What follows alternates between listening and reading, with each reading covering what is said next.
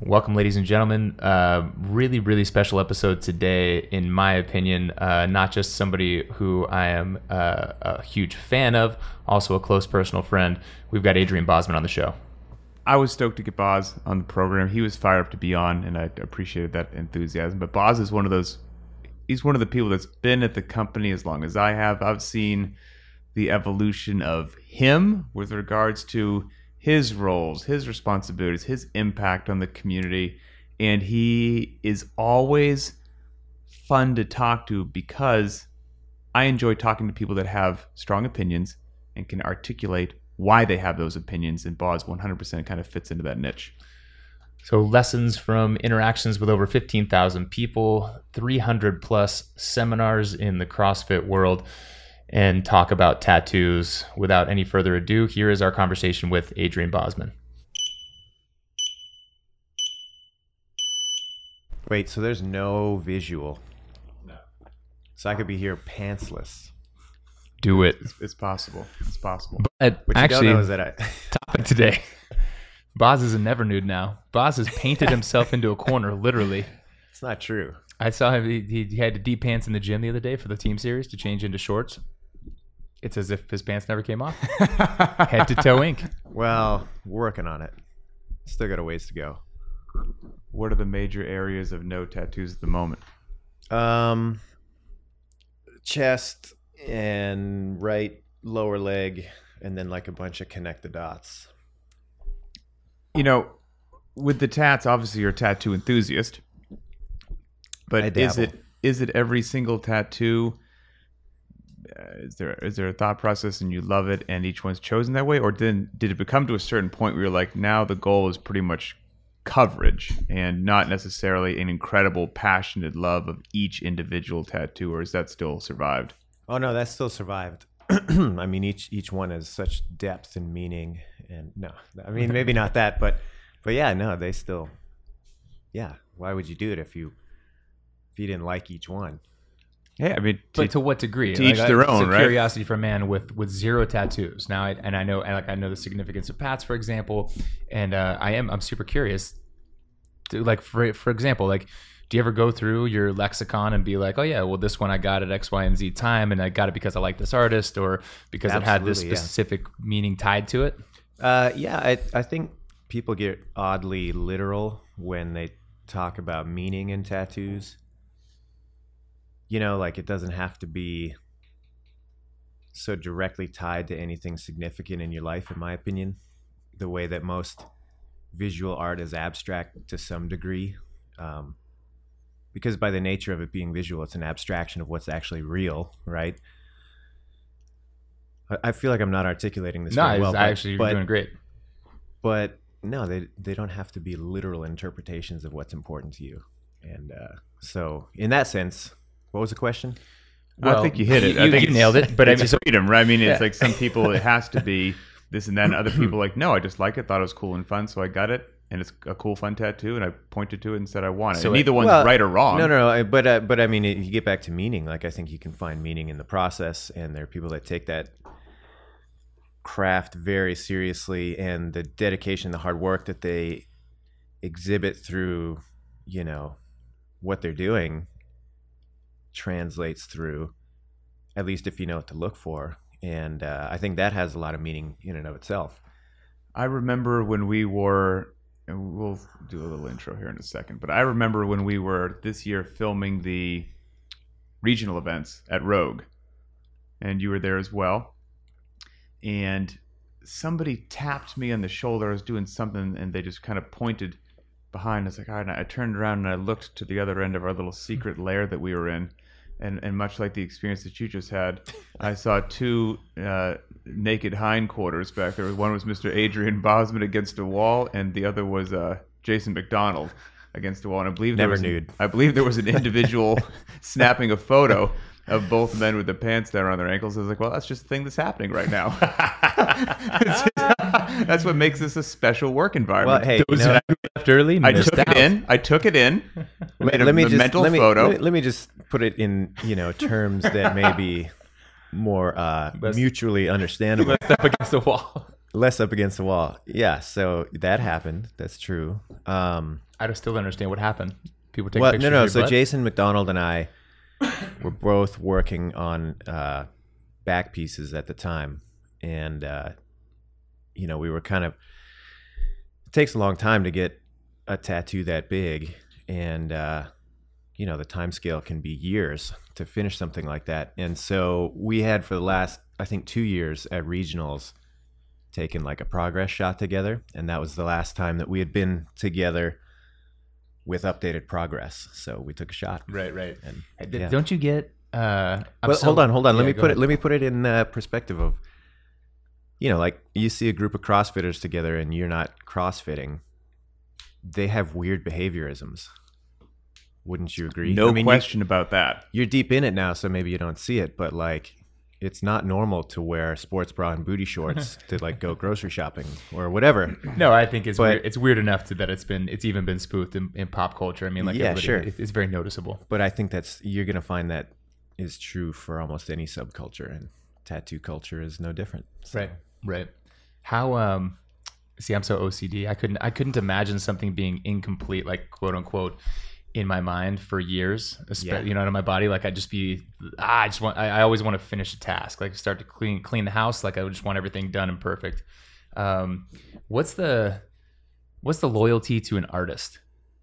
You know what I mean? Like, do you is every tattoo on your body from the same artist? In other words, or No. is No, not at all. um, I mean, some people like to do that. I guess it's not a thing? Uh, it it is. It can be a thing, but I don't think it has to be. You know, some people they really they dedicate themselves to that, and you know, there's I think different traditions in that too. You look at like a really traditional style of being tattooed in Japan or Polynesia, and yeah, that's that's how it is. Like you pick the master and you go and you get it all done by them, and that's it. But that's not so much the case in North America, Europe. You know. We're all Americans here. well, I was more referring to the fact that you know people do get tattooed in Europe. No, it's, we're bringing your recent happens. citizenry, but uh, uh, out of curiosity, you know, we make the assumption that you know we've known you forever, Boz, and you're a Yeah. fi- you're a fixture in the community, if you will, for better or for worse. Yeah, well, hey, You're here now, but I think you know that a lot of people maybe don't know, and you might have covered this previously, you know, because you've done a couple podcasts. But for people just tuning into this one, can you can you give just like a ninety second, two minute? How in the heck did you go? What's CrossFit? Oh, I'm kind of working for them, and now I'm, I'm sitting in this chair today, doing a podcast. You know what's who is the Um, Boz? yeah, okay. So Cliff Notes. Yeah, Cliff Notes. Uh, moved to San Francisco. Started working out with some friends. They said I was good at it. Said I should do personal training, so I did. Uh, found the CrossFit website around 2004. Did my level one. Started working at San Francisco CrossFit. Age? uh, how old was I? 23 when I started working at San Francisco CrossFit. Um, and then uh, through that, I got a little more exposure to the people at HQ. And uh, when they started needing help with seminars and events, I was available. And eventually they said they're going to pay me to show up. And I said, wow, that's awesome. And here we are. So if you would ask me at the time, where do you see this going? I would have had no idea. Oh, I, I will wholeheartedly agree with that. Do you remember who taught your set your that first seminar that you attended Oh, it was a bunch of people. It was it was big. It was one of those. Uh, back in the day of fifteen to twenty people on staff? yeah, and it was. I mean, there was there had to be seventy five attendees, Mm-hmm. and um, coach taught most of it. Hold on, ex- excuse me. That's the elevator music that we turn we on. We just edit that right out. yeah. Never Yeah. happened. Sorry. Um, I remember Andy Sakamoto was there. Uh, Nicole Carroll was there. Eva Twardokens was there. Um, a lot of the you guys have like regular water. I got a glass of it out there. Oh. Go grab it. Um, a lot of the kind of peripheral program people like John Hackleman, Right. uh, Jeff Martone. I think that was the first time he'd been out, and they had him do a little segment. Um, Burgener was there. You know, like all of the standbys. So it was it was awesome. It's like a Hall of Fame. Just Yeah. sorta, yeah. and it was a three day beatdown. I was going to say exposed to an inappropriate amount Oh. of fitness. I mean, we must have worked out six times, and then we were active all day, and it was awesome and crushing. What uh so I know some of this, but I don't really know probably as much as I think I do. you said your friend, you know, you were good at working out, your friends encouraged you to be a personal trainer. I know of circus training in your background. But what else? So what's your athletic background? Did you grow up playing sports or anything? Kinda. I mean, I was involved in a lot of stuff. Like my parents are really good about getting me involved in everything. You know, like so when I was a kid, I played lots of stuff and you know baseball and soccer and whatever, but not on like a really serious level, just an exposure level. Um, the thing I did the most when I was a kid was gymnastics, but again, it wasn't like super serious. Um, and then the area that I grew up in was really recreationally available you know, we were 10 minutes from the beach and 30 minutes from the top of a ski hill. So my brother and I grew up doing a lot of like outdoorsy stuff. And, you know, I was always active, but never really serious about pursuing a sport. Right. So then, so how did that lead into the, uh, I mean, what, the circus stuff? Where did it come from? Was it just a crazy idea and you were like, screw it, let's do it? Yeah, I was over, I, I did two years of uh, university and uh, was over it. Um, it was clear that what I was studying was not where I needed to be. And uh, just decided I needed to do something different for a little bit.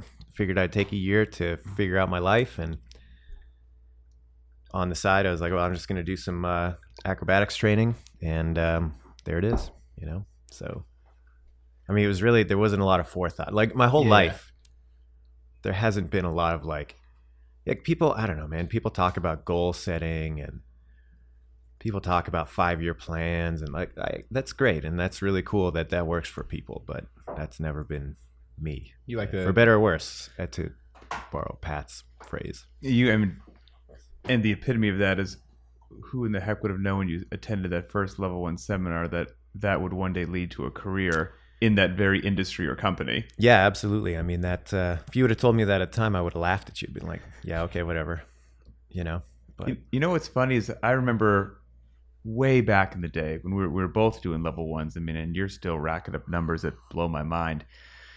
That you know, one of my strongest suits on this planet, I think, is judging a book by its cover. You know, and so I met without any depth or knowledge. and, you knew right away that we were going to be fast friends Yeah. right pat is that and I just remember this kid, and you know, I, we came from you know different backgrounds, as you know, come from the uh. military, and there's this this young Canadian punk with blue hair, and I'm like, you know what, this guy's a little sideways, and he was always just a bit of an a, a bit of an enigma to me, just a mystery uh. wrapped in a riddle, and. I would see him, and how I would see him, or upon initial perception of Adrian Bozman, young kid, blue hair, okay, whatever and then I would talk with him and have lunch. And I'm like, I would just be like, "Who is this man? He's he's so articulate, and he he seems like he's lived a couple more lifetimes than he has." But then I'm like, "How old are you?" And you're like, "I'm 23." I was like, "What?" Just found I always found you to be a fascinating character from the very uh from the very get go. That kind of um, uh, you can be a very you can be very deceiving, I think, upon initial. You know, you ride up in the Harley with the tattoos. You're like, "Who's this guy? A meth dealer?" then you talk to him. You're like, "Wow, this is quite a renaissance man." uh, well thanks i mean that's that's a huge compliment pat i appreciate that i um but it's also, and it also a couple not compliments. no not at all i i, I don't It was an honest. It was my honest. I was dead wrong. Yeah. I, don't like to be pigeonholed, and, I, and I, I, I don't know. I, I feel like people should be multifaceted, and I, you know, hope that that, hope that I am that. You know, I'm still I- working on it. I think that you are. And, and getting back to, you know, we started working level ones together, traveling the world together. You know, back in the day, Rory was on the level one staff as well. I, you know, just burnt out and instead of hitting the bottle, just came over here to media. And you, but you stuck it out. I think I bowed out just under 200 seminars, and you right now are north of 300, correct? uh, as far as I know, I, I don't keep track, but I would but say I've without question you're north of 300, but the question is just how far north.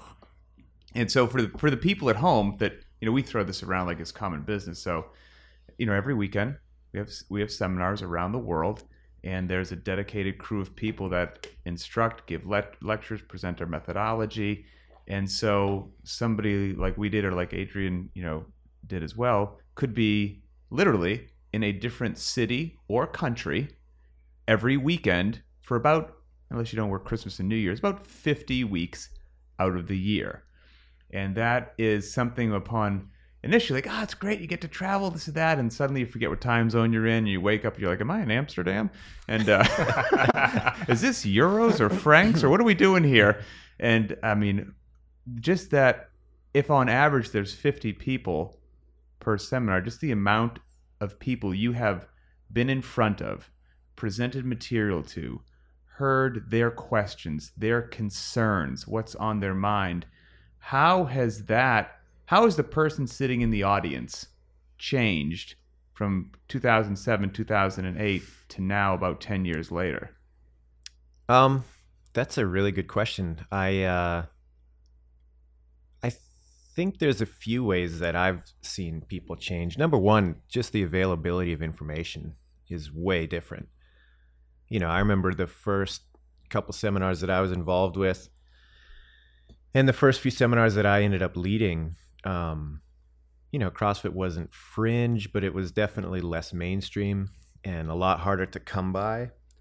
And uh, People didn't just accept that what you were saying was true. Yeah, for sure. And and I felt that most people that would seek out a CrossFit seminar and actually, you know, spend the time and money to get there, they they'd been involved in something on a relatively serious level, most of them. And that some of that was like through their career, you know, a lot of military, police, firefighters, that sort of thing. They're pretty serious about what they're doing. Um, or you'd have an athlete that was you know engaged in a sport that was maybe a little less mainstream and they'd been training seriously in that and uh, they were trying to expand their horizon but the common thread seemed to be that there was some sort of uh, i don't know serious pursuit that was a little bit more on the fringe of what most people were doing and that's what led them to crossfit. And now that we are almost you know like we're getting to the point that we are the mainstream it blows my mind that we'll have people that show up and you know younger people especially they'll be like 20 23 25 and you'll get talking to them and they're like that's all i've ever known is hmm. crossfit. And that blows me away. I'm like what do you mean? Like you never had that bonehead period where you Yeah. did you did preacher curls three days a week? You know like you never did that that's weird heartening at the same time. Yeah, oh, Like, yeah, me with children, absolutely. No, like, no, no. It's Yeah. amazing for me that, that my kids will never, they won't get our jokes. You know, like you're saying, you know, we, we Yeah. when you juxtapose CrossFit versus non-functional movements, and you kind of have a laugh about bicep curls, some people won't even know what you're talking about. And we're going to have people mm-hmm. listening to this that fall into that whole spectrum. Yeah. People our age that grew up with Monday and Thursday was chest and tris. And Tuesday and Friday was back and bis and segmented training. No and then, like as Boz is saying, they grew up knowing nothing other than functional fitness. I haven't been to a level one in a few years because I've been doing this as my full time job. So I remember, and, and the evolution was starting to take place when I was there, but, and this may blow some people's minds, back in the early days, talk about having, yeah, having to convince people that what you're saying was true. Not even relatively, uh, you had to convince people that squatting below parallel was okay, that that was Yeah. a thing that wasn't going to cripple them because they've been told for years you're immediately going to blow up my knees and back. How dare you? You know, and now, I mean, is that is something that we think so basic right now? Is something like that finally accepted, or do you every weekend have to still go through the same description of, let me tell you why this is okay? I, I no, I think most of that stuff is definitely accepted. You know, like people deadlift now, people squat now, and I mean even But that wasn't go, the case. Oh yeah, not not even close. I mean, even if you go to most mainstream facilities these days, you'll see people doing squats and deadlifts and whatever else, and that wasn't the case. You know, ten years ago. Um, I had something on that night. I forgot now. It's almost good, like it gets more high level, right? Like I know people are talking instead of just squatting below parallel, now it's knee position, and it's Right. at the angle of your feet. Like what degree should they be off of zero? And and you know, 38 degrees. because yeah right Yeah. because like you said that it, we're we're uh, virtually ubiquitous in terms of the the exercise world and i do think that a lot of these things are so commonly accepted that now they're taking it up a notch to no well let's fight about macronutrients and let's fight about Yeah, um, that's- the small details I completely agree with that. That uh, most people are now, you know, they're arguing about minutia, and which is great. I mean, it's it's awesome that you can have a group of people that are interested in passionately debating you know different styles of basically the same thing you're like well that's awesome i mean Yeah. at least that's the conversation instead of well i can't believe you would suggest that uh, my mom should squat you know it's just outrageous. I actually exactly had the, uh, ha- having had the experience of leaving seminars and then coming back like some sometimes three, sometimes even six months or nine months later and doing a seminar. First of all, I was out of my league at that point in time because you guys do it on a weekend by weekend basis, just so pro and so streamlined. But one of the big takeaways for me was also the quality of movement. You know, it would be Yeah, in 2009, definitely. 2010. You're like, you're going to teach squats and you're like, all right, somebody's gonna be on their toes. All right, so you know somebody's not going deep enough, and I'm I'm sure that I'm gonna see X, Y, and Z faults. And you had to kind of like uh, party tricks is not the right word, but I knew the examples that I'd be able to pull readily from a group to teach the other kids that wanted to be a trainer um, what to look for.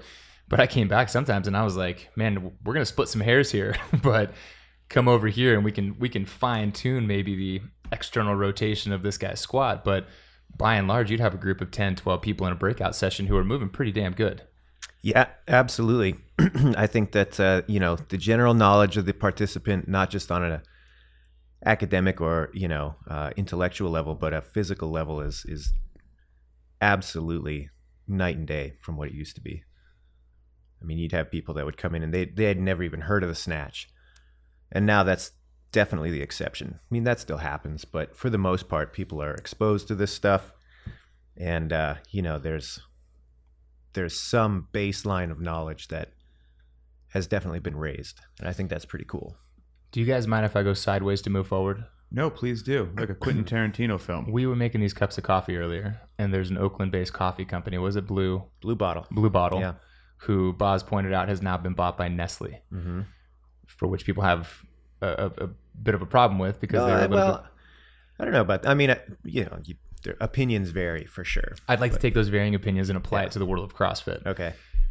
What do you love and what do you hate about CrossFit going mainstream? Hate's a strong word, Rory. What do you what do you love and what do you love less? I know Boz has something here because that just sparked in my mind that I thought we had some chat years ago, and maybe you can tie it into this about how people are interesting creatures. Of how when something is against the man, it's the counterculture. You're rising up. It can almost do no wrong, you know, because you're all Yeah, joining the fight sure. together. And then when you are the entity, people are like, "Oh, these sons of bitches over Right. there. This is ridiculous." And then I, I likewise, I, I always, I always found a great Totally. irony. I always Yeah. found a great irony in people who wanted to, who loved health and fitness, but wanted to keep it to themselves. Oh wow, CrossFit's gonna Yeah. CrossFit can change the way that you live. It can make you a better person, solve your, you know, your health issues. But I don't want to tell anybody about it because it's not underground anymore. hmm You know, how selfish is that? Yeah, definitely, and and I think that the uh, visibility that we've experienced in the last, you know, three four years, especially, it's pretty awesome that you. I mean, you know, I'll get my mom sending me newspaper clippings from the church newspaper about Rich Froning winning the games, you know, and I'm like, this is so random, you know, like this is a Right. Super non-existent small town publication in Canada picking up on CrossFit game stuff. Like that's that's bizarre, you know, and awesome, but weird. Um and yeah, I think it's a double-edged sword having that kind of uh popularity. And I think that's why you see so many of these kind of smaller factions popping up with the quote unquote real way to do it, you know? It's like, oh, that CrossFit right. stuff. within CrossFit. Yeah, oh, yeah, yeah, exactly. It's like, well, I mean, like that CrossFit.com stuff, it's cool, I guess, but if you really want to look behind the curtain, this is what you got to be doing. You for know, two you're like, ninety nine a month. yeah, it's it's like, well, yeah, it looks a whole lot like the same thing. Um, so I guess that I think is the negative, if there is one, is that you can see these kind of different factions with some infighting on opinions about how much variance you should use, how much intensity you should use. But at the end of the day, it's the same ingredients list, you know? Yeah. Yeah. Um, but on the other hand, I mean, I think I'll take that trade off if it means that I can go anywhere in the world and find people doing this stuff easily. You know, Mhm. I mean, that's awesome. you know, with what you just said there about, you know, the secret training or the insider knowledge, or hey, now that everyone's doing this, I'm still doing the cool stuff over here. I always found maybe it's just a person thing that not all, it's not fair to say, but a decent amount of people would make things more of a struggle than they needed to. And by that I mean, I don't know if the human brain has some incredible thing where it craves complexity. And so if they learn eating healthy isn't really that hard and you don't need a master's degree in whatever, they almost are disappointed because they want to feel like they have the super cool knowledge with the big words and you know the, mm-hmm. the lifting program has to be this Bulgarian 75% off the blocks for this and then like and and I know that and it took me a while to learn. Yeah, I It's mean, like, if, no, no, it's, if it's, not it's double undulating, I mean, I don't know what you're doing, but right. I don't know Um, what it is, but I think there's that there's that craving that once the information is released and they're like, oh, that's actually just that simple. I do good compound movements and make sure that they're varied, the reps and loading, and and I'm gonna uh, avoid this kind of processed sugar and eat this, and like, well, I'm doing pretty well, you know. Like it's actually, I think there's just a, I don't know what it is about the human brain, but sometimes I feel like it craves complexity even when it's not needed. well, I don't. I I think I will correct you a little bit. Please do. on that, at least as far as what I've been exposed to. I don't know that it's complexity necessarily, but novelty. Mhm. Gotcha. And I feel that the hardest thing about anything in life is consistency. And that's no secret. You want to make a million dollars? Well, you can do it, but it means waking up and working hard every day at something. And it might not even matter what that something is. You just need to do it day in, day out for a couple of decades and be really smart about where that income goes. And you could probably do it, you know? You want to be really fit? Well, you can do it but it's going to mean waking up day in, day out, grinding it out without missing, you know, training blocks. That's just the way it is. Same thing you want to eat well. It's, you know, there's no real hard secret to it, but the consistency is the hardest thing. And with that consistency, the monotony makes it compoundingly difficult to continue doing that.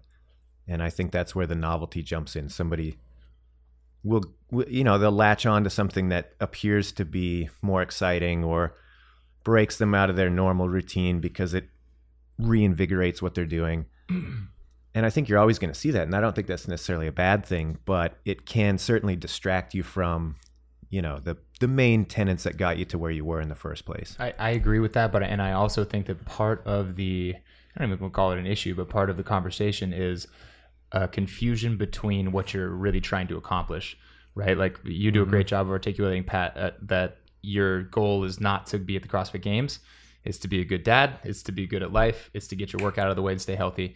I think a lot of people have a hard time maybe either accepting that or knowing what they want or you get into it and you have a little bit of success and you want more. Because for a CrossFit Games athlete I do believe that some of these you know mesocycles and and uh, following a weightlifting program that does have um, continuity and it does have certain skill sets and things it's absolutely necessary. Double undulating. Double undulating. It's got to be right? Because if you, I mean God bless it if you're not triple undulating. Um, the you know be, because they, they do need that. They uh, an athlete who doesn't identify their weaknesses from one CrossFit Games and address it over the course of the year, maybe with the help of a specialist or a coach who can, you know, I think that that uh, what Hinshaw does with running, for example, does is a great job of shoring up weaknesses. They're not probably going to be back at the next CrossFit Games, um, but that's not me, and that's not most people. So I think a lot of it's a confusion about what you're trying to accomplish. sure yep Well, it's that whole degree, not kind, right? I mean, we're all members of the CrossFit community. Myself and Mat Fraser are both members of the same, and, and we have similar pursuits. Not the same, but similar.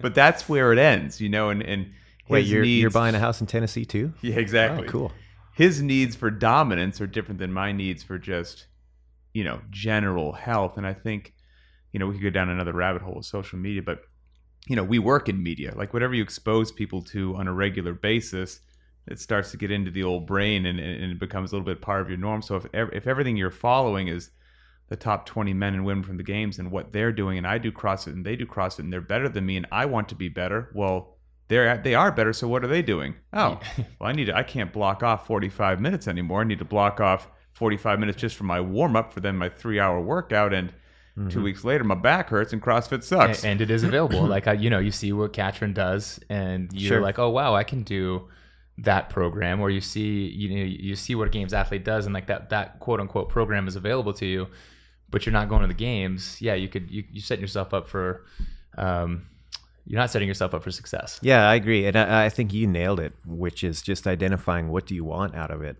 and if you can figure that out, you know, you can answer a lot of questions yourself about how much do I need to be training, how much complexity do I need in my training, you know.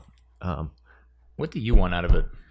Good question. Yeah. What? i- I I just want to keep doing it forever. I I've always had the long term in mind. I so I'm, I just turned 34, and uh, you know I certainly not old by any stretch, and I don't consider myself to be getting on. But I have plenty of friends that are outside the CrossFit world, and uh, some that are the same age as me that I went to school with, and some that are older than me that I've met along the way.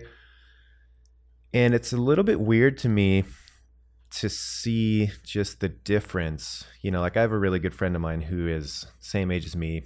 Um, we went to college together, and uh, you know, he had a kid a couple years ago, and he's a he's an active guy. Like he, you know, he rides his bike, he hikes, he's he's he takes care of himself pretty well. But just the way he talks about, man, you know, I'm getting a little older now, and it's a little harder to get out of bed in the morning. And I'm like, what are you talking about? I feel the same that I've felt since I was 16. You know, like I really don't feel any different than I ever have. And in a lot of ways, I feel better than Yeah. than like every year. I'm like, this is the best year of my life. You know, Right. I'm I'm I'm a little wiser, and I'm not making as many stupid decisions. And physically, I feel like I'm still making progress, and you know, like it's better than it's ever been.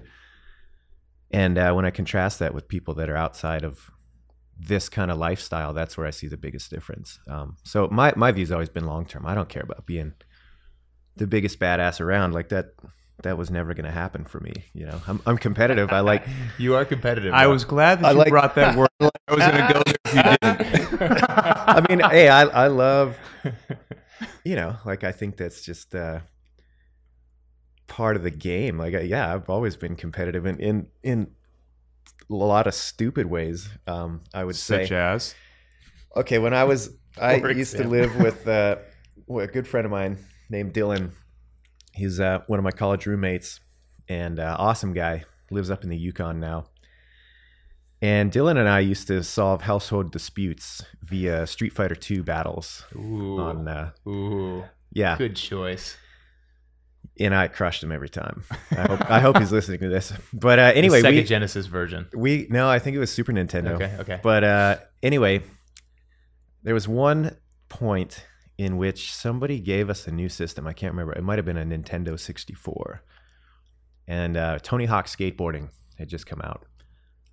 And I got crushed on Tony Hawk Skateboarding. And I was so pissed I didn't even know you could win that. that I well was like you get like one trick to do as many points as you could. Okay, you okay, know? okay. I just couldn't do it. And I, I was so mad that I practiced in secret until I could until I could pull off this ridiculous, you know, video game move. Like it was just the stupidest pursuit, you know? But then we came back and had a rematch and I mopped the floor with I can't even remember who this it wasn't my roommate, it was a different person that uh, I got into it with on uh, Tony Hawk. But uh, yeah, spent a long time doing that just so that I could have this comeuppance for something totally, totally stupid. You know? Have you always been made. wired that way? Yeah, I don't know why. Yes, absolutely. I've, I've it's weird because I don't consider myself to be a aggressive person, but I can definitely be um confrontational at times. And uh, I think we were talking about this yesterday. Stefan and I were talking about this yesterday. I, I, I guess I have a reputation for like I like to argue. Well, I was like going to to- say confrontation of the fact that I I think you have, which is why I enjoy talking with you. Though frequently we don't agree, but I like that because you have strong opinions and you're not afraid to express your strong opinions, and they're usually not random because you are an articulate individual. You will say, "Well, I disagree with you quite strongly for reasons A, B, C, and D," and then a conversation develops. Yeah, I don't know. I feel like we agree on a lot, Pat. But anyway, um, Yeah, I, I don't know, man. I don't know what my problem is. I've always been a bit of a contrarian, and I But you know, I don't see that going anywhere. so. Some things maybe are starting to make a bit of sense to me now, and not the contrarian part, but the competitive, or if, if you're not good at something, digging in, in until you are, even if it's unbeknownst to anyone. because again, not to sprain my wrist, patting you on the back, but you are. There's a reason you've been at the company ten plus years. There's a reason you've been given more responsibility, not less responsibility. I mean, you're an extremely competent individual. So even if you haven't done something, well, give it to Bozman. He'll figure it out. And and the truth is that you will. So I'm going to make the assumption now that you weren't just natural. Maybe you were uh, naturally a, a talented lecturer, naturally whatever. I mean, did you? You know, the the polished Bozman that people see get up and give a seminar was there was that just how you were from lecture one or did you identify like i need to put some work in here because i'm i'm not where i want to be at this job either Um, that's a great question. I uh, I've always liked public speaking. I've never had a problem being in front of people. So that aspect of it uh, really was not difficult for me. Um, honestly, the route presentation is much harder for me. what do you mean And- route presentation well, and that's actually something that's a little bit newer. You know, as the level one developed and got bigger, there became more of a need to standardize things so that if you go to a level one in, you know, Shreveport, Louisiana, and you go to level one in Amsterdam, you're going to get the same basic core information delivered in a way that's understandable and, you know, all of the things that go with it. Um, that was really challenging for me when things started to get a little bit more locked down in terms of okay these are things that we need you to specifically say and uh, you know this is this is the package that we're looking for like Mhm. I, i'm a lot When you better were flowing, you were flowing. Like, uh, sorry, go ahead. no no that's okay I, I feel like i was always a little bit better off the cuff and w- uh, answering questions that maybe had a little bit more of a difficult tone to them uh, i would agree with that because i've seen you do it yeah so that that was really hard for me was okay now you've got a, a real definite timeline that you have to hit and you have uh, you know a really uh, standardized um, method of delivery you know that's that's still a challenge for me But ironically, and correct me if I'm wrong, I mean, you are a huge part of the standardization of that process, correct? I mean, we're- yeah, yeah actually that that is true you're the yeah. carpenter that built your own fence right yeah what but and and so i think that's again the push pull of taking something and making it available to a wider audience like i understand the importance of that process and it, it's it's totally necessary even if it's something that personally i struggle with and if it was just me getting up there talking about what i want to talk about well yeah it would be a, a slightly different format but that doesn't mean that it would be the best format for what we're trying to accomplish and that's what i think the you know i guess what i'm trying to say is that on a bigger picture people need to develop a detachment from self need sometimes in order to establish what the bigger picture goal is you know? I I understand, man, because you've only have these participants for a set amount of time, and there are things that they have to walk away with, and and so you know, I remember because back in the day, if somebody had asked me, "How would you like to modify the schedule?" I would say, "Well, great, you know, somewhere in the middle of day two, just give me two hours to talk about whatever I want." right which would have made me personally happy. And I actually think, you know, the participants would have had a good time. We probably wouldn't have covered some of the necessary topics, but we would have Exactly. dove really Yep. deep into some others.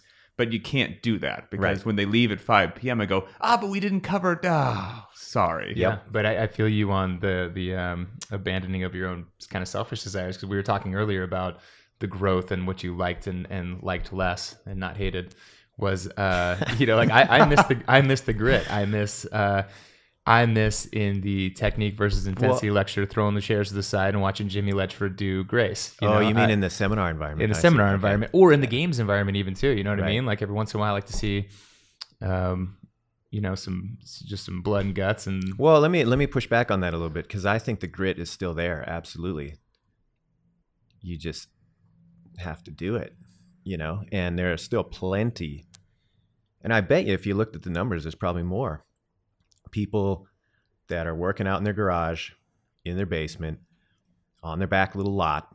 You know, they got a rusty barbell and some bumper plates. I bet you the numbers of people doing that now is greater than it's ever been just because the availability of not only the information, but the equipment that you can get is cheaper and more readily available. Um, but the counterpoint to that is that there are more really flashy, super high, highly developed mega gyms as well. What are you going to see more often? Well, the super developed, highly, you know, focused mega gyms and those are awesome too. But uh, the grit is still there. But the I mean, grit's it's- fantastic. Oh yeah, It's that, and that's the quintessential CrossFit, right? And that used to just, to this day, it, it confuses me a bit. Is like you said, maybe the big flashy gyms get more attention or whatnot because somebody would be like, I'd love to get into Hey, it. but it's maybe too- not more attention. Let, us clarify that. I don't know that it's more attention. I think they're just more visible. you more know? visible. Yeah, well, and and I'm not saying that it's not there, and I'm not saying that it's a. I'm certainly not saying where we are is a bad thing. I guess it's just you know like like any like anything, you you have a strong place in your heart for where you came from. Absolutely. And so even at, yeah. the, at the games, you know, I know that it's the right thing to have these beautiful uniforms that you know distinguish the athletes and the best on earth. They've they've they've earned the right to be there. But I miss Matt Shannon his affiliate T-shirt, like gritting it out with some Right. random pair of shorts that he borrowed from his buddy. You know what I mean? Like that kind of stuff. It's just the everybody can look harken back to whatever field you may happen to be, and I'm sure you look back at the old school and you're like, ah, those were the days. That's all I'm saying. And it's Yeah. it is great that they're doing it in these flashy facilities, um, as well as the uh, the garages around the world. I just as we get bigger, that's one of my fears. I hope that, that there's never a loss of. Yeah, I know that there's a, an official terminology is transmission of culture as we move mm-hmm, forward. Mm-hmm. I hope people don't think that you have to be in a flashy facility in order to do constantly very functional movements at high Right. intensity. yeah, Like you make it a point to stay in your gym, right? You probably got nice equipment, but at the same time, like you go and you in the dark, you know, by yourself oftentimes and train. I just I, I Yeah. hope that that's never lost. Like, hey man, go into the backyard, do some squats, and you're still going to be good to go in terms of fitness. Yep, I agree, and I think that's one of the most appealing parts that drew me to the program in the first place was just the bare bones pragmatism of hey, what do you have? Well, that's not really important. What's important is you have time and commitment. Yeah. And with that, you can come up with hundreds of different ways to fill the need of whatever it is that you're missing from your fitness. You know, it's not about it's not about the bells and whistles, although they are nice to have, you know. You know, so I did some some quick math, which is not my strong suit, but if you did 300 seminars, and I believe it's north of that, but let's say you did just 300, and you know, back in the day there was more participants every now and then. There's a light seminar, but on average, 50 people a seminar. That puts you in front of 15,000 people. Jesus. Okay, 15,000 daunting Yeah, it's, a- it's an astronomical number. Uh, the amount of again questions, thoughts, concerns, everything that you've heard, and you said a second ago, you have these timelines that you need to follow. Sometimes you know maybe you can't uh, expound on something as much as you want. For listeners at home who are affiliate owners, maybe they're in their garage, there, whatever, they don't have that incredible depth of knowledge eh, that you have in your head. Are there one or two or three just kind of key little nuggets of what you've seen, of what you've heard that you would like, you know, an affiliate owner or, a garage gym person to to benefit from your experience of having been in front of fifteen thousand people? Oh man. Um, well, first of all, I think that most people that are doing this on the affiliate level, or even just as a trainer, um, you know, you said that they might not have the the knowledge that I have, and I, I don't know that I agree with that. I think that most people doing this are really invested in it. They wouldn't be doing it otherwise. Like it's, you know, it's it's a labor of love on on some level. Um, so yeah, maybe not the same experience, but I think there's plenty of people out there that have have tons of knowledge and and are drawing from that. Um, and I don't know that that's always going to make or break somebody. Um, I've always been really firmly planted in the application camp. I think that concepts are important and a baseline of knowledge is critical. But at the end of the day, if you can't apply that into something that people can take away in the immediate sense, then what good is it? So, Do you have an example? um, not off the top of my head, but I guess the difference would talking be book knowledge versus the the gritty Yeah, coach with sure. the whistle around his neck that's just getting it done? Sure. Yeah. Okay. So using that as an example, you know, like you can read about coaching all day long. You can find abstracts to talk about coaching methodology, I'm sure, you know, but at the end of the day, does that make you a good coach? Well, not until you do it and not until you figure out does that work for you? Is this a stylistic match for your personality, et cetera, et cetera. So to me, I think one of the coolest parts about being involved in, in CrossFit as long as I have is that it's it's really forced a feedback culture on me, which is not something I'm super comfortable with, but I get confronted with all the time. you know, the seminar staff were really good about giving feedback to one another all the time. And uh, I think it's easy when you're on your own, especially when you're put in the position of being the expert, quote unquote. You know, you're the head trainer of your gym, or you're the owner of your facility, or whatever it is, where you just don't get that anymore. And I think that's hard to move forward from because we all have blind spots and we're all going to have those times in our lives where we're we're just kind of like doing the thing. And it doesn't always happen, but it can certainly lend itself to just coasting, you know. So I think a very strong um, self-reflection is probably the best tool that I think anybody could have in the CrossFit world. You know, the ability to step back and, and really look objectively at did that work out the way I thought it was going to? Why or why not? And how could I do it differently to make it closer to what I had in my head? I didn't know that you were going to go there, and I must say I'm happy that you did because that is a phenomenal point that I have personal opinions on, which is I believe most people say because it's the right thing to say. Man, I'd love some feedback. Give me some feedback. I don't think most people want That's not feedback. no, they yeah, want not at all. compliments, Absolutely. but they don't want feedback. And the level one staff, you know, we've had a, a peek behind that curtain. They are exceptional, and they're not exceptional by accident. And that the feedback that is presented is whether you like it or not. I'm going to tell you what you need to do to be a better coach or lecturer. Here's what you did well. Here's what you did terribly, and you need to improve upon next time. Just blunt, right in your face. And if probably every, I mean, I don't care if you own a gym, if you're an orthodontist, whatever. Like if there's, if you're not getting feedback like that, if you've received a lot of compliments and you can't remember the last time somebody told you something that made you uncomfortable, you're like, oh, well, that was brutally honest and, Well, and kind of stings. I want to let's expand on this idea for a minute because I think that you know, as a staff, we do a really good job of verbal and written feedback and that sort of thing. But I think sometimes that it's easy to discount feedback that's happening all around you that you just don't pay attention to. And uh, you know, at the affiliate level, there's some really, really easy indicators of are you doing what you should be or not? Is your business thriving? Yes or no? And if the answer is no, why? You know, it's probably not because you're the greatest trainer in the world and these people just don't understand what you're doing. right. There might be something in the way that you're, you know, trying to apply The headline yourself. never reads "Greatest trainer in the world losing clients left." yeah, and right. exactly. You know, and it's so I, I think that you have to. That's what I mean with self-reflection is that you have to look at the feedback all around you that's happening all the time, and not just consider, you know, what people are saying to you, but what happens? Do I have people showing up to my classes? Are they telling friends about what I'm doing? You know, are people getting hurt on a routine basis or, or do i have members that have been here for years that are just bulletproof? Hmm. You know all of these things are signals that should be telling you that yes you're heading in the right direction or maybe you need a little bit of a change. And you just have to take a step back from what you're doing day to day and give yourself the opportunity to just take a look at that stuff. And that's hard to do but it doesn't always come in the package of pat sherwood standing there telling you hey you know what, this is going to work a lot better if you do X, Y, and Z. Like, that's nice.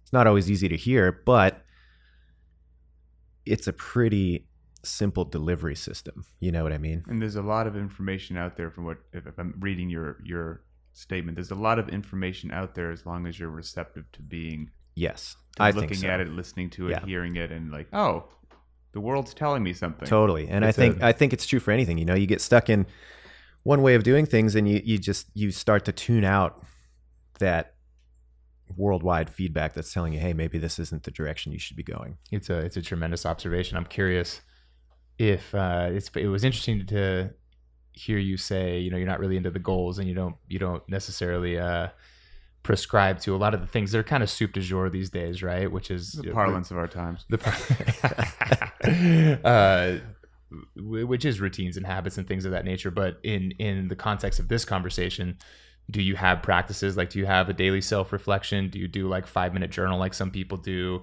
What's your process by which you self evaluate?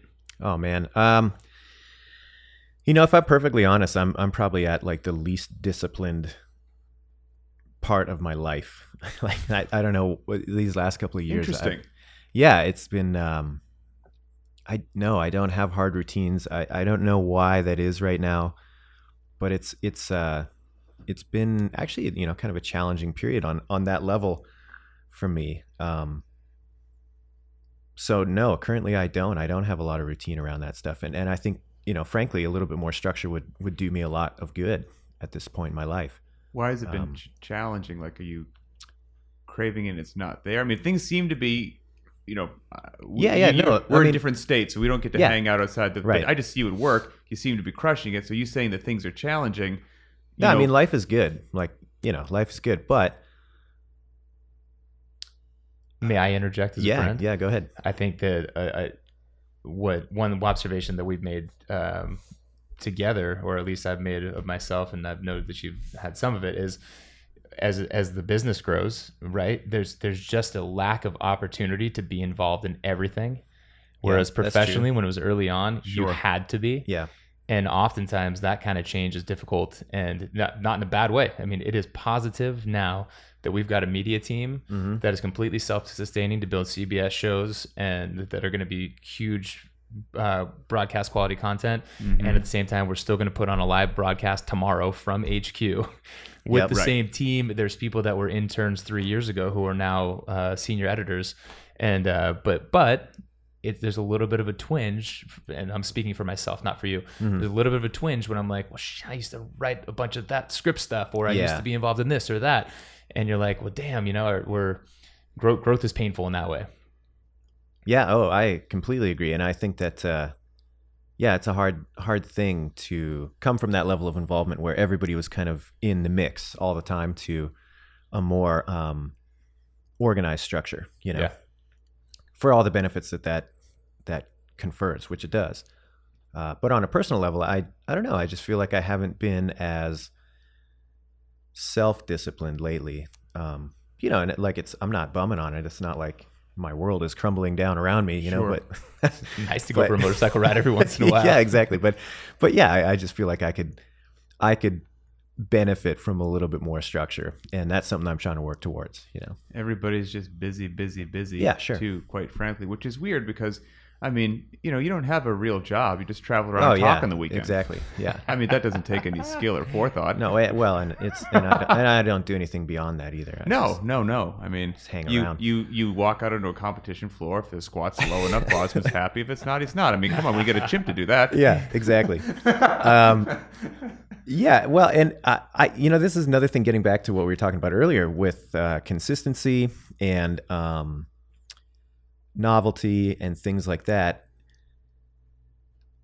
I've always felt that there's rhythms to life, and uh, you know, even when I was younger, I, I could be pretty comfortable with that.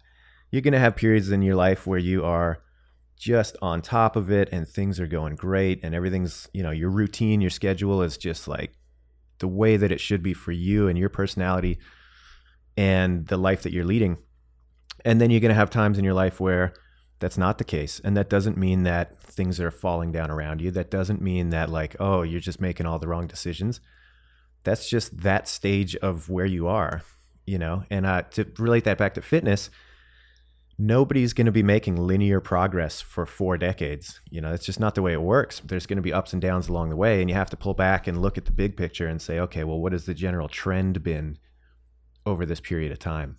You know, and uh, yeah, so I think at this point in my life, that uh, I might not be at the the all time high for organization, personal fitness, whatever, but if I look back over the trend, I'm like, oh yeah, it's still still on the way up. You know, All the way up. all the way up. And so, outside of work, if somebody were to stalk you on Instagram, the observation would be that Adrian Bozman, outside of CrossFit, enjoys uh, motorcycles, obscure records, and mixed drinks. Would that be an accurate statement? Yeah, that's pretty close. I'd say landscapes as well. Landscapes, Oh, Natural okay. landscapes. Yeah, so you know, Sure. outside of when you do get that those the precious free moments, I interviewed you years ago actually in your garage in Scotts Valley, if you remember that. when we Oh, yeah, that's right. I- I do. And I said, when you, I think you had a great answer. I said, when you get free time, what do you like to do? And you said, I like to squander it, or something along those lines. true. Now, fast forward a few years, you've got free time. What do you like? Uh, I mean, I think you outlined it pretty well. Um, Is it a White Russian? I mean, what are you drinking? actually, my drink of choice these days is the Manhattan, or a variant of it, the Toronto. Okay, I was gonna say, you know that that I'm not well versed in the booze. So, what Yeah. are the Manhattan sounds sophisticated? What is It's it? It's not. It's just, a boozy old man drink, It's a man's man drink. Oh, really? Okay. yeah, uh, it's it's just you know whiskey, vermouth, and bitters. It's like it's like a man's martini that comes in like a real glass. The polar opposite of a strawberry daiquiri. Kind of, yeah. Uh, and then the Toronto, I especially enjoy. and What uh, is that? But you, Toronto, I love the most. it's the I, yeah, totally. It's just um, it's rye and uh, fernet with a little bit of lemon. I have no idea what Fernet is. Dude, You you're should speaking some. to a man It's who loves delicious. licorice. Not oh, me, that's him. right. You're a licorice monster. Fernet is you? no Or You have a very what you know. Give the people at home what's is it? What's the Fernet's licorice? good in the way that Boz likes things. Yeah, I don't delicious. think most people. I would, mean, I don't think most people would like it. tasteful, refined, sophisticated individuals. I he has this recommend it. guy. What's his name? The guy who gives you the licorice. I got a couple of sources. Okay, well, Oh, there's one. There's guy, one dude in got a couple particular. guys. Well, Miko. Okay, for multiple years, he's been like, "Listen, you got to deliver this to Adrian," and he gave me one. And Boz one time was like, "Hey, listen, you're my boy. Like, you can have one of those. They're like little, you know, like gummy bear packets. Hey, you can have one. All right." Did you a solid? Yeah. dude, I put one in my mouth, and I was just, I don't get it. So you're not a Twizzler guy. No. No, Not, not red vines. no, no, not really. But uh, yeah, the Finns and uh, the Dutch, and most of Scandinavia, Has they, good. they know what's up as far as the licorice. Interesting. Oh yeah. I had absolutely uh, no idea that there was. I mean, different. You'll you'll appreciate this, Pat. Like I will probably die of, you know, some sort of heart failure because the ridiculous salt content of the licorice that I eat. it's not sweet. It's all like just crazy salt, and uh, it's gonna stop my heart at some point. It's I'm sure. aggressive. I'm intrigued to try one now, and I have a strong feeling that I won't like it, but I'm intrigued to try. Yeah, you Next, got to. next time you Got see to. Todd Widman, ask him about how much he likes my licorice. Oh, I can't! I can't wait. Yeah. Todd's somebody we should get on the program. Todd's as well. babe. If we talk about feedback, we gotta have. I was on. gonna just say, please. I don't want to circle back to you Oh, know. we, man. we spoke about feedback a while ago, and Rory, ah. when he was on the level one staff, you know, gave a lecture, ran a group, did whatever. Todd Widman was running the show, and Todd Widman is this old school, and just squared away as they come, and he will shoot you straight. As in, Yeah, oh, Todd's the man. Oh, he will shoot you straight, and to this day. and uh, he one day decided to make Rory better. Rory, take it. you were there, weren't you? Yeah, you were there. was I there? Yeah, me, you, um, Austin Begiving like slept in and didn't come to the thing. We are in Vegas. Oh man, We're I don't, at- I don't know if I was at that one. Okay, we were at Zach Forrest's old gym. I think I remember Austin sleeping in. Yeah, yeah. Anyway, Um, tired. He was tired. Um, the uh, okay, so Austin, uh, Zach's old gym used to have um, like the ceilings weren't between room to room they weren't closed. It was like well, it was, it was like part of a recreational Yeah. facility. Like there was a rock climbing gym right. and like batting cages. Like it was a whole thing. like a multiplex. So Yeah, this yeah, yeah. particular day, there happened to be a jujitsu tournament happening like on the basketball court area, loud as hell. We tried to take everyone outside. It was my first presses lecture, and um, That's where it starts. that's where it starts. And at lunch, and you know, at that point in time, presses came directly after lunch. At lunch, I did the sevens workout with Miranda Oldroyd and Jason Kalipa. Always a strong choice. Yeah, who for would, you a know, lunchtime workout. usually pretty pretty fit individuals. Um, it wrecked my world. I I, uh, I sweated through my shirt. Did, did- my shoes were off, and uh, so I started my lecture with my shoes off. And we were forced to move outside because it was so loud. We go outside, and you know the, the planes would come by every five minutes. Yeah, it was So right like- by the uh, the uh, Las Vegas airport. right like, by Vegas right International Airport. street. Yeah, and so like every fifth word would be fifth word would be like, all right, so midline stability means like big plane would go by. Anyways, it's a it was a disaster, absolute tragedy. I wonder if anybody got a word of it. And that night, uh, Todd sat me down in the hotel, and he said, uh, "Shoes, wear them." and I was like, "Well, you know the thing, Todd." And he just put his finger up and he looked me in the eyes, like looked through my eyeballs, and he was like, "This works better if I talk and you listen." Oh, that's amazing. and Uh, from there, he just kept on delivering. And to be fair, I think I'd probably worked 10 seminars at that point in time. The first five with Andy Stumpf. This was the first time Oh, that I received feedback. that's awesome. And it was it was to my core. And it made me better. Yeah, there, and you remember it to this day. Yep, yep, yep. So there you go. Always wear shoes. And the funny thing is, as much as that probably it can for depending upon the person sting initially, it's funny how eventually when you realize how incredibly beneficial that is, you crave it and you just don't want compliments. Like I remember sometimes as a flow master, if I would get distracted, have to do something else, didn't get to watch a lecture, Yeah. and the, it would end. That person would come up and be like, "Hey, what do you got for me?" And I'm like, "Hey, I'm so sorry. We were we were setting up the workout. I didn't get to watch your lecture. I don't have anything." And they would be genuinely upset. They're like, "All right, well, thanks for nothing. I guess I'm not going to get better today." and when people got to that point, that was really cool because they Mhm. were like, "I actually understand now that if I want to be phenomenal, yeah. And actually, I need you to tell Okay, now me." now So- here here's the little contrarian boss coming out, Please do. and I'm going to offer a different perspective on that. I hope you do. And I think that uh, that is great when people do seek it out. But I also feel that hidden in that sometimes is a uh, passing off of responsibility. Oh, interesting. I want you to tell me how to get better. I don't want to put the work in. And I'm not saying that this happens, you know, regularly or that any particular individual is, you know, running that But in your vast but- experience, you've you've seen it. Absolutely, where people are like, I, I, Pat, you just tell me, tell me what I need to fix, and I'll fix it. Instead Ah. of doing the harder, in my opinion, work of taking a step back and analyzing it yourself. I think the, the, the, the- you need both. I, in I theory, agree. right? Right. But Because I- it's the same. I think it's the same way. Yep. It even ties into an earlier conversation about, um, uh, you know, seeking things that are that are outside the norm, thinking that, that that the simple answer is not always the best. Like people who seek out a coach, and I've been guilty of this, where I'm like, how am I going to get better? Like you, you tell me, give me some programming, Mhm. you know, like uh, make me better. But I, I think there is. I think you're right. It's a great counterpoint, but it is also if you're healthy in that sense, where you do do self evaluation, you know where your weaknesses Right. are. It's nice for somebody who can check your blind spot. And Oh, say, totally. Hey, Yeah, what- you without know, question. You're doing great, but what you're not seeing is this. But I, I do feel that sometimes in the in the need to get evaluated, people pass that responsibility to an external source, and I think there's a danger in that too. I can see that. Yeah. Yep. Interesting. It's uh. What was I just what was I just thinking about? the uh the, the you know the, to take it to a different place kind of uh, it's this it's this problem with social media as well when people use that as their feedback loop you've uh we Andre, oh, andrea I mean that's an echo chamber. It's not It's a an echo- feedback loop. Come on, but people like- do use it that way right like there was actually uh, andrea wrote a really interesting article recently where there's um not depression necessarily but there's a negative mindset associated with all these people who are constantly checking instagram or like how many likes did i get Mhm. do people uh and and they're kind of catering and pandering to that and that it is a it is a form of a feedback loop where people are catering basically what they're showing the world and how they're acting even to that in, in hopes of positive feedback. Oh hmm. yeah, the the need to be loved or liked or you know yeah it's a it's funny you know what my one of my kids uh, they're, they're young and they don't quite get Instagram which is good.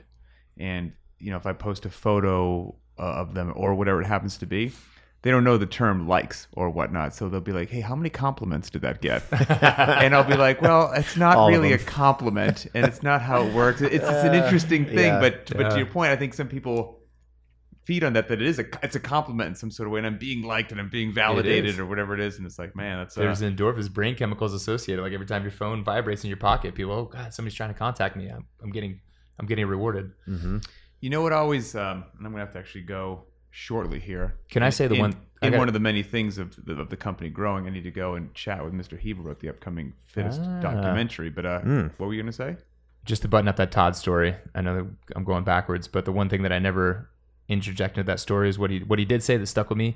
And to your point, it, it bolstered. It made me want to be better. It wasn't necessarily feedback, but it was inspiration from a person that I admire greatly. He finished the conversation by saying, "You have the potential to be on the A team. You need to play like it." And so it wasn't Wow, a criticism. It wasn't direct feedback. It was just like, "Hey, man, you could be better," You've got potential. and it inspired me. right. didn't Todd wasn't we need to talk to Todd. Oh, wasn't man. Todd at a, at, a, at a regional or something where like Oh, he shushed this is somebody in the amazing. crowd? Oh, it was more than a shush. Or what is- it was uh, it, it was nearly a spanking. Uh, So, I mean, uh, I don't know. Is that uh, is that a topic of? Uh, I think so. yeah. All right. That's a well, great story. yeah. He, uh, Mr. Widman was displeased uh, by the reactions of uh, Was this one at of a the regional? crowd members. Yeah, California regional, and uh, I guess there was some. Uh, let's just call it unsportsmanlike behavior from one of the uh, spectators in the crowd, and this went on and on and on until Todd got to his breaking point. And I, you know, I believe that Todd is a pretty patient man I would agree with that. you know, and so to take him that far, I think is uh, you, you're pushing some buttons on a pretty serious level. And so uh, Todd hops over the barricade and goes up into the crowd, and he's he's got his finger pointed at this this individual who, noticing this, turns around and tries to make a break for it, which I don't think was in his best interest. But anyway, so Todd catches up with him, The dude runs And- away. yeah, and spins. Todd's a big, Todd big, chases him. scary, fit individual. Uh, and just a man's man. Yep. I mean, he's you know, Todd Widman is one of those people where like I'm not a tough guy, but I like I, you know I'm competitive. I like I size people up. Like I'm not gonna lie. you Right. know. I would not want to fight Todd Widman. Like there's lots of people I'd fight, and I'd be like, yeah, I'll lose, whatever. But like I, I would not. I wouldn't want to fight Todd. I put Todd in the same camp as like a Curtis Bowler. Yeah. Anyway, so Todd runs up there, gets this guy to turn around and face him, and uh, I believe it was a very one-sided conversation, and the only words exchanged that I've heard were "You, sir, are a coward with no honor," and then he turns around and walks away. Can you believe that? What a oh my god! stinging, It's just a stinging sentence. There's hey, there's your feedback. there's your feedback. that guy, that guy asked for feedback. Got it. Uh, I don't think he asked for it, but, Yeah, uh, but in a he way got he it. In a he way he earned did. it. He earned it. A Oh. coward with no honor. Man.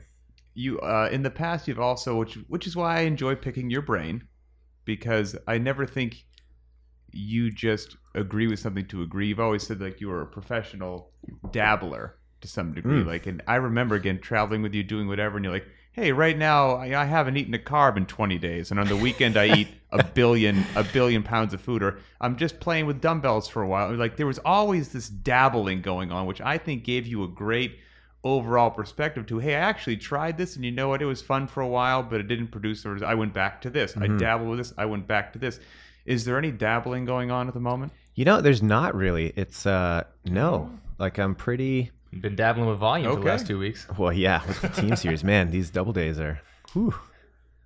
Take some fitness. Uh no, I really haven't been doing much of that lately.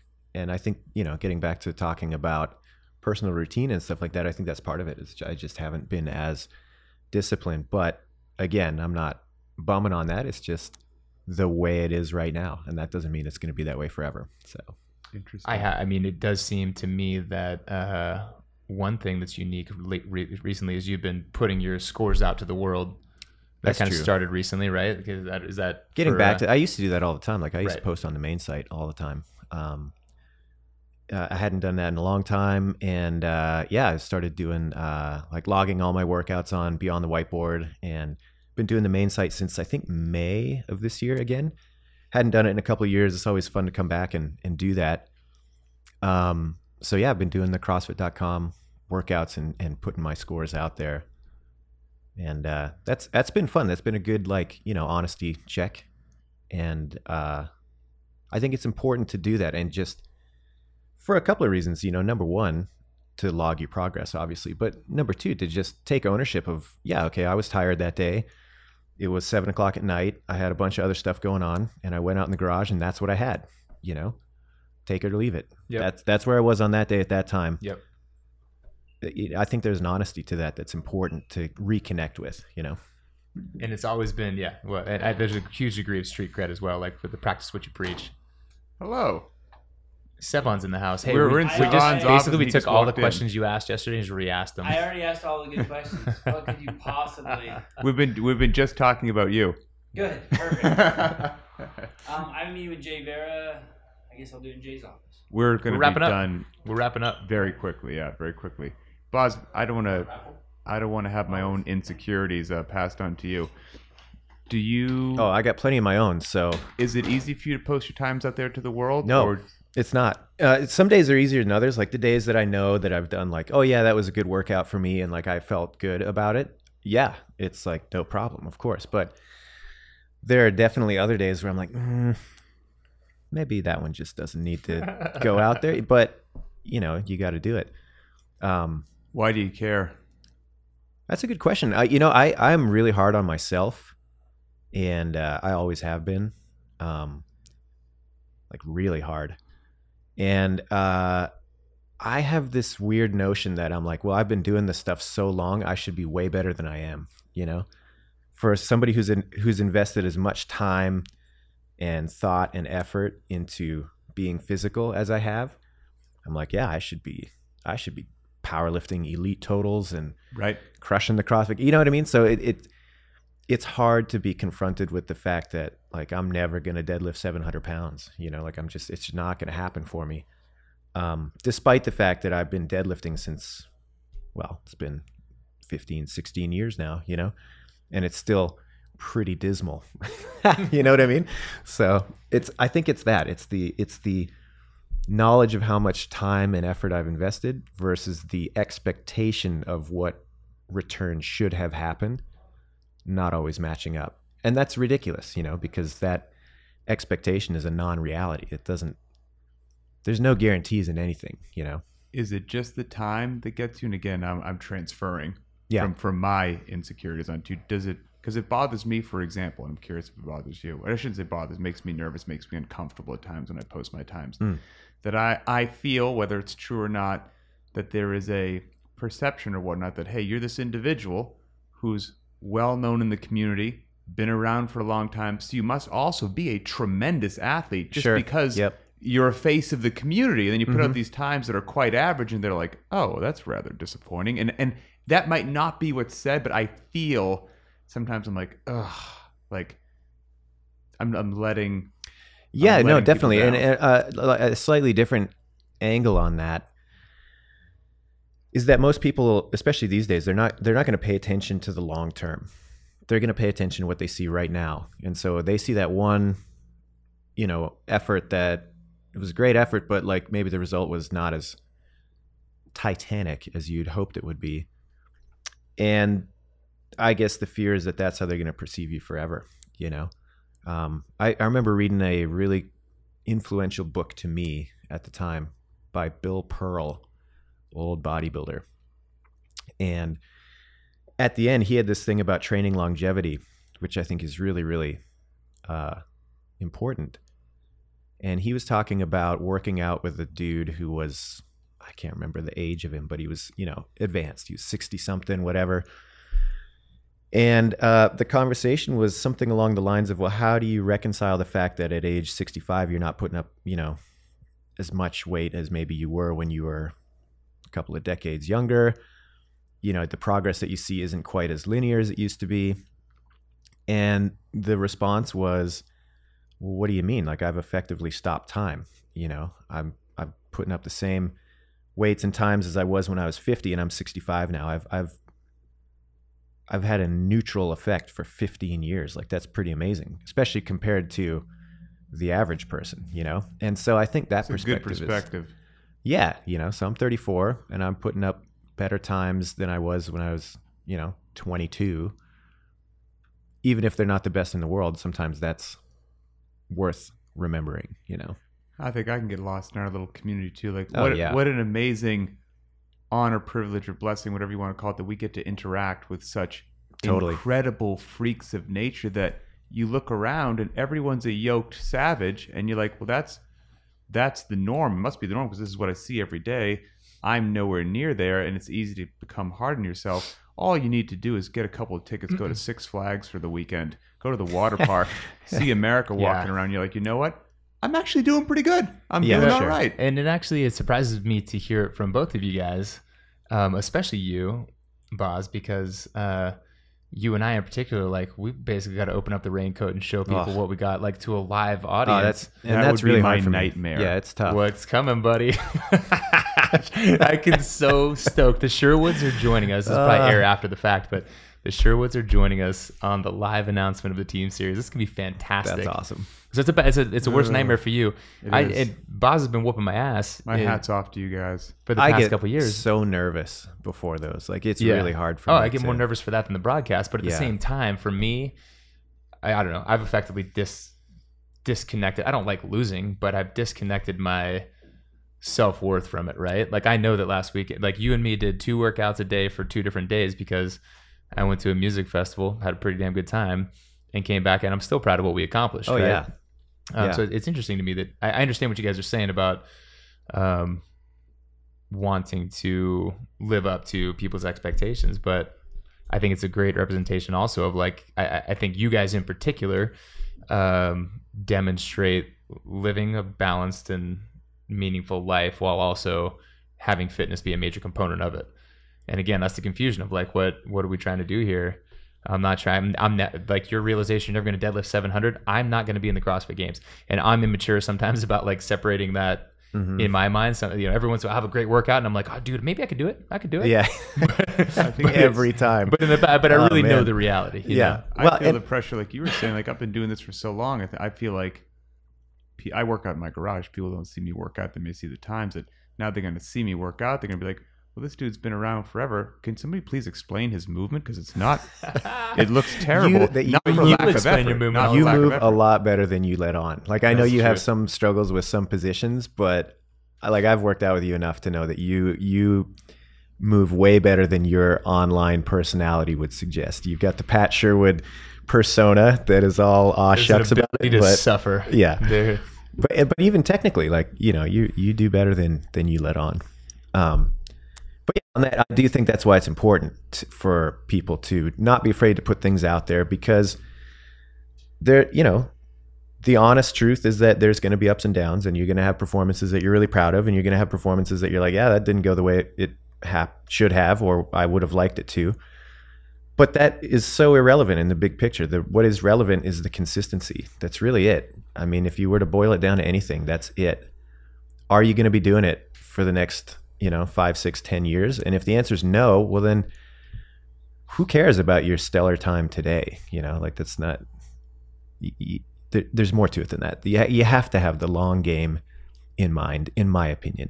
that leaps to the front of my mind in Adrian Bozman saying or answer to a question in a level one environment, encapsulating that, where the, the classic question would be training methodology A, B, or C, or, you know, paid program A, B, or C. And you would always say something along the lines of, Hey everybody, like, do you know do you know which program yields the greatest results? It's the one that you show up to every single day Mhm. and you passionately pour your heart into for a consistently long period of time instead of the one that intrigues you for a month. It was too hard or boring, you drop it. You go somewhere else. Like you've got to just stay.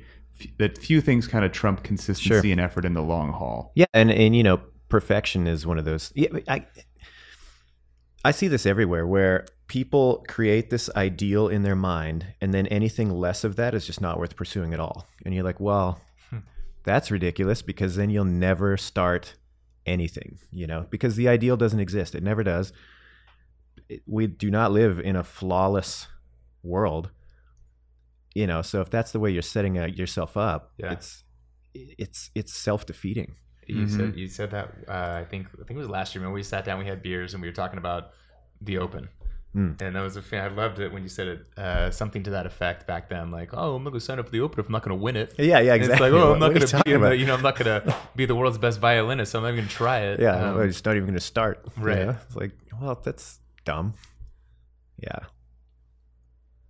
I got to roll. I'm getting I'm getting angry texts from Heber Cannon. We're uh, I think there's a done there lot of seven meat left on the bone. So There's a ton we of can, meat We left. can always say. Uh, Well, I like chatting. we can Let's always say part one. Yeah, we need to have this individual back Yeah. for sure. So, Bob's you in town? You're not. I mean, you're not here just for this day. You're in practice for the upcoming for the team series tomorrow. Uh, what was the question? You're not in town this morning just to do this podcast. No, no, no. right? I, you I are, mean, yeah. you were in the office today. got other things. Okay, all right, all right. Yeah, let's uh, let's chat some more, but at a later at a later time because as much as we would like to dive into the entity that is Adrian Bozman, I believe Well, the community should be would less as well. about me, but It's all about you. You're the podcast guest, my The- Oh friend. my God. guy. And Uh, I- that was fun. Yeah, I the- think that's an interesting thing. Actually, we could get get to this later on. That I think it's tough to interview individuals like to, to to have a good interview about Adrian Bozman. He needs to show up willing to just chat about himself Yeah. uh, a lot, which for a lot of people is uh, Uh, you know, I don't a mind that to a point, but it's weird after a while. That's our goal, man. Make it weird. yeah. but they're nuggets, man. They're, it's it's uh, a lot of it is the world through your lens, not just you know, not just all about Boz. So I appreciate you. I appre- I always appreciate conversations with you, my friend. Bam. Thanks, brother. Until next time. Thank you guys. My pleasure. Thanks for having me. Is that where you play the outro music? Ba da ba ba ba.